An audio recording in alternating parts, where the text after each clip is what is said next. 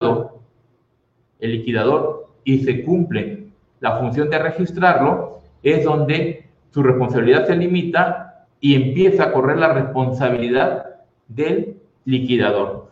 Aquí, en este caso, volvemos a repetir, el liquidador va a ser responsable por todo el proceso, o los liquidadores, perdón, va a ser, van a ser responsables por todo el proceso de la liquidación. Armando, perdón, buenas tardes. ¿Qué pasa si me sacaron de una sociedad y no me han comprado mis acciones y siguen operando para bien o para mal? Ello, para ello. Saludos. Mira, mi estimado, estás manejando el término y me compraron mis acciones. Te las pagaron, primer punto. Si no se las pagaron, no te, no te han comprado.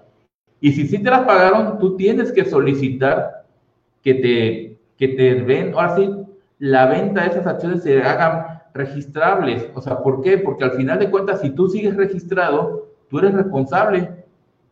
Mientras no se haga este proceso en el registro público de la, eh, público de la propiedad, tú vas a seguir respondiendo. Acuérdate que el registro público, todos los registros que se realicen o se presenten en el registro público de la propiedad es para efectos contra terceros.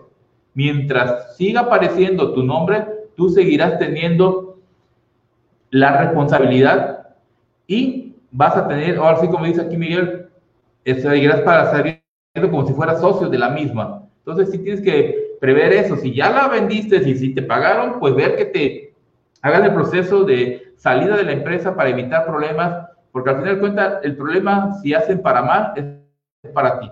Y si hacen para bien que la empresa esté generando mucho, tú vas a seguir apareciendo como que estás dentro de la sociedad y tienes las mismas responsabilidades. A ver, había que buscar la utilidad de esa acta. En todo caso, si te interesa seguir así, siendo socio, si no habría que ver si existe esa acta en cuando le pagaron, ya que es de la generación de acción y tiene que reportación fiscal. Así es, Miguel. Entonces, nada más es el proceso de darle seguimiento y ver que si realmente ya no te interesa estar ahí y ya la vendiste, que te den salida de la, de la misma sociedad.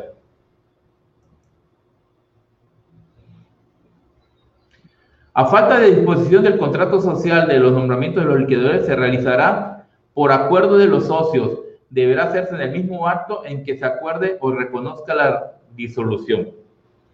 Ese punto si en el acta constitutiva de la empresa ya vienen todos los acuerdos y ya se señala desde un inicio quiénes van a ser los liquidadores en caso de que proceda la liquidación y todo, no pasa nada, ya se tiene el camino recorrido.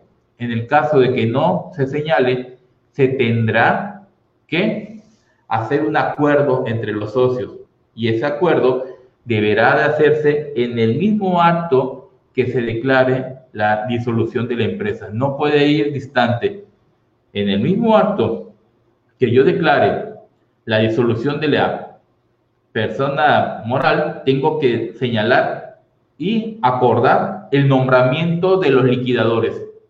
En ese momento se acuerda y se procede a la disolución. ¿Por qué? Porque imagínense que declaramos disolución y no haya quien procede a esa disolución. Siempre tiene que estar el responsable, entonces se tiene que señalar que a lo mejor en este caso vamos a, disolver la empresa el patito SASB y el liquidador va a ser Miguel Chanlati. En ese momento tenemos que nombrar a Miguel Chanlati como liquidador conjuntamente con el decreto o el eh, reconocimiento de la disolución de la persona moral.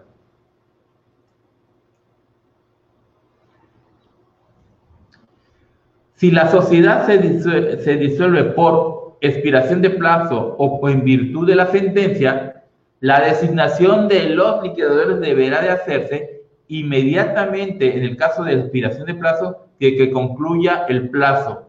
Y si es por sentencia, que se dicte la sentencia.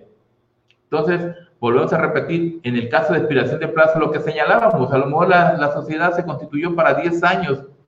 Una vez que terminen los 10 años, en ese momento que terminan tenemos que designar al liquidador.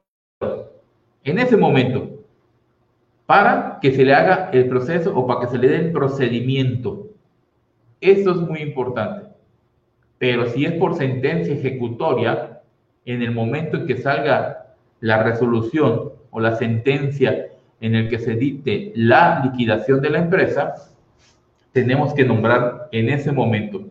Volvemos a repetir, la ley es muy clara. Hay momentos claves para todo esto y aquí nos lo dicen para dos puntos muy importantes. La expiración es el momento en que concluye el plazo y cuando hay sentencia, en el momento en que se dicte la sentencia. Entonces, nada más es el paso a seguir. Para esto y sobre todo, tenerlo en consideración. Perdón.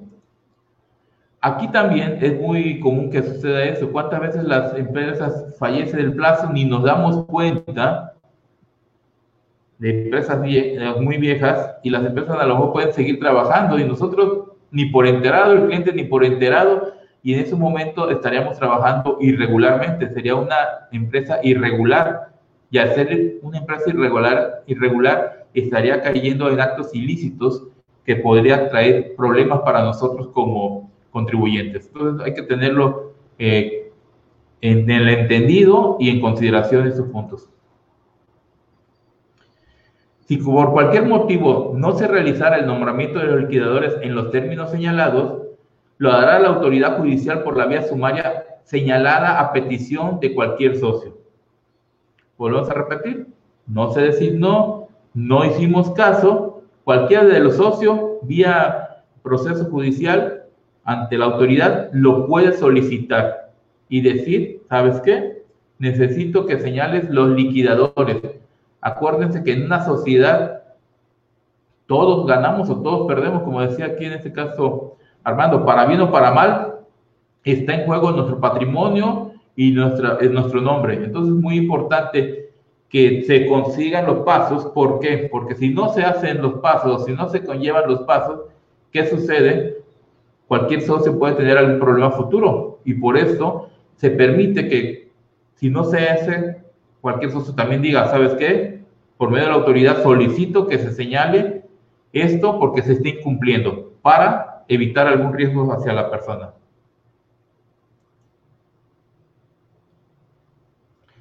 Cuando los liquidadores no hayan sido inscritos en el registro público de comercio y no hayan entrado en funciones, los administradores continuarán en el desempeño de su encargo. Este punto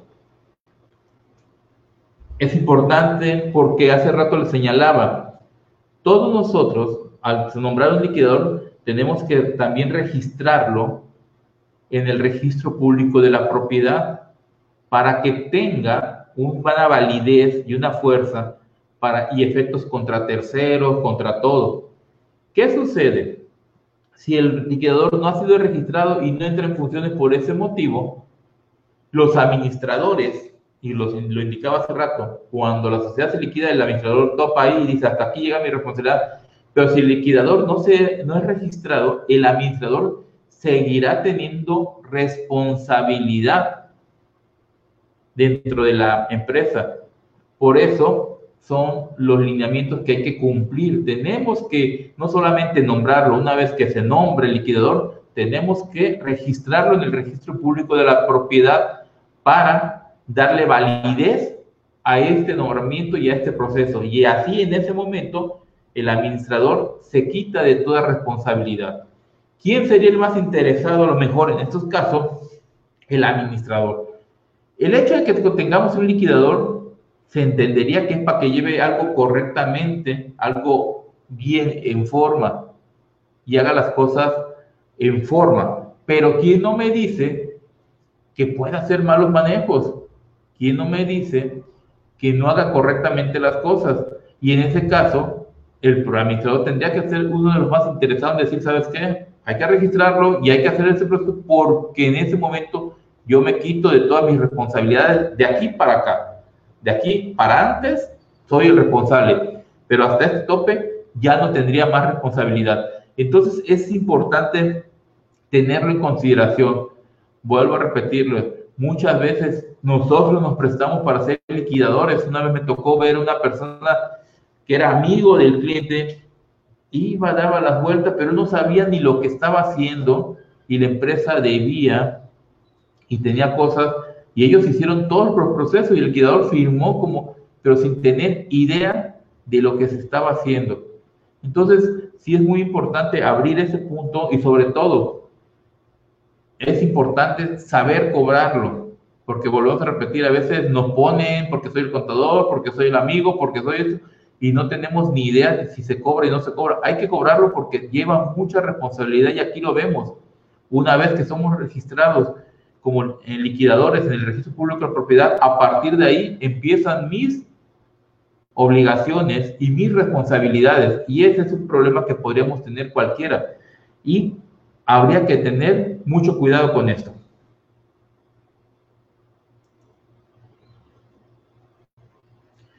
El nombramiento de los liquidadores podrá ser revocado por acuerdo de los socios, resolución judicial, siempre y cuando si cualquiera de los socios justifique la existencia de alguna causa grave. Volvemos a repetir esto. El artículo 237 nos lo señala. Ya nombraste liquidadores y ya están en funcionamiento, pero esto se puede revocar. ¿Y esto cuándo? Cuando vemos a lo mejor que el liquidador no está dando pues una palabra no acorde el ancho, no, está, no esté cumpliendo con las funciones o no le esté dando la rapidez o no esté cumpliendo con el lineamiento de vender, pagar, simplemente no esté haciendo la función, los socios nos podemos, se podrán reunir y decir, ¿sabes qué? Por acuerdo, vamos a cambiar de liquidador. En este momento, vamos a señalar a otro nuevo liquidador para que proceda esto. O también alguno de los socios se da cuenta, tiene elementos de prueba y se percata de que el liquidador está haciendo causas que pueden perjudicar a la empresa, a los socios, señaladas como causas graves en perjuicio de todos los socios. Y en ese caso, vía judicial o por resolución judicial solicita, por juicio de la vía sumaria, solicita que se haga la revocación de lo, del liquidador. Entonces, la revocación se puede hacer de dos formas, ya sea por acuerdo de los socios, porque alguno de los socios, justificando que existen causas graves, solicite una resolución judicial.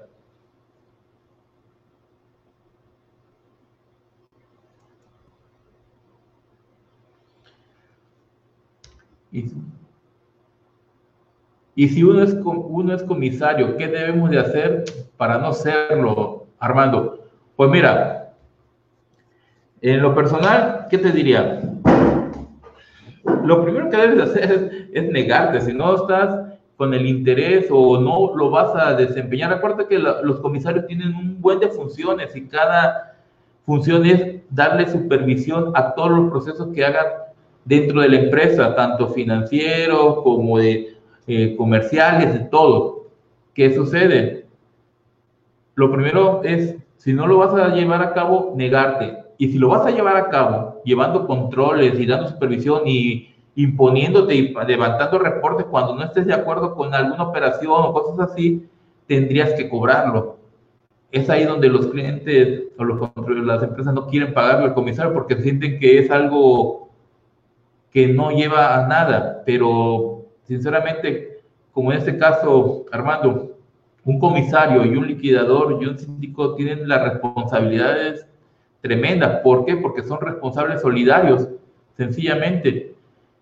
¿Y qué sucede? Tú serías hasta responsable solidario de la vía penal por el hecho de que no cubriste. Imagínate que la empresa hiciera cosas fraudulentas y tú estás como comisario, como visor de que estás revisando todas las, operaciones, las operaciones o que te estás dando cuenta de lo que, de lo que están haciendo, tendrías un conflicto personal hacia ti. Entonces, lo que sí te recomendaría es que si no lo vas a llevar a cabo, no lo aceptes, no permitas que se, que se te ponga en un acta y si se te pone, solicita que te cambies, que te cambien y en caso contrario que sí, que cobres y que cobres bien, porque al final de cuentas no es lo que cobras, si no es tu tranquilidad. Y creo que en esta vida vale más la tranquilidad que el dinero. Y esto, si lo vas a hacer, cobra bien. Y si no lo vas a hacer, mejor no le entres a ser comisario de una empresa para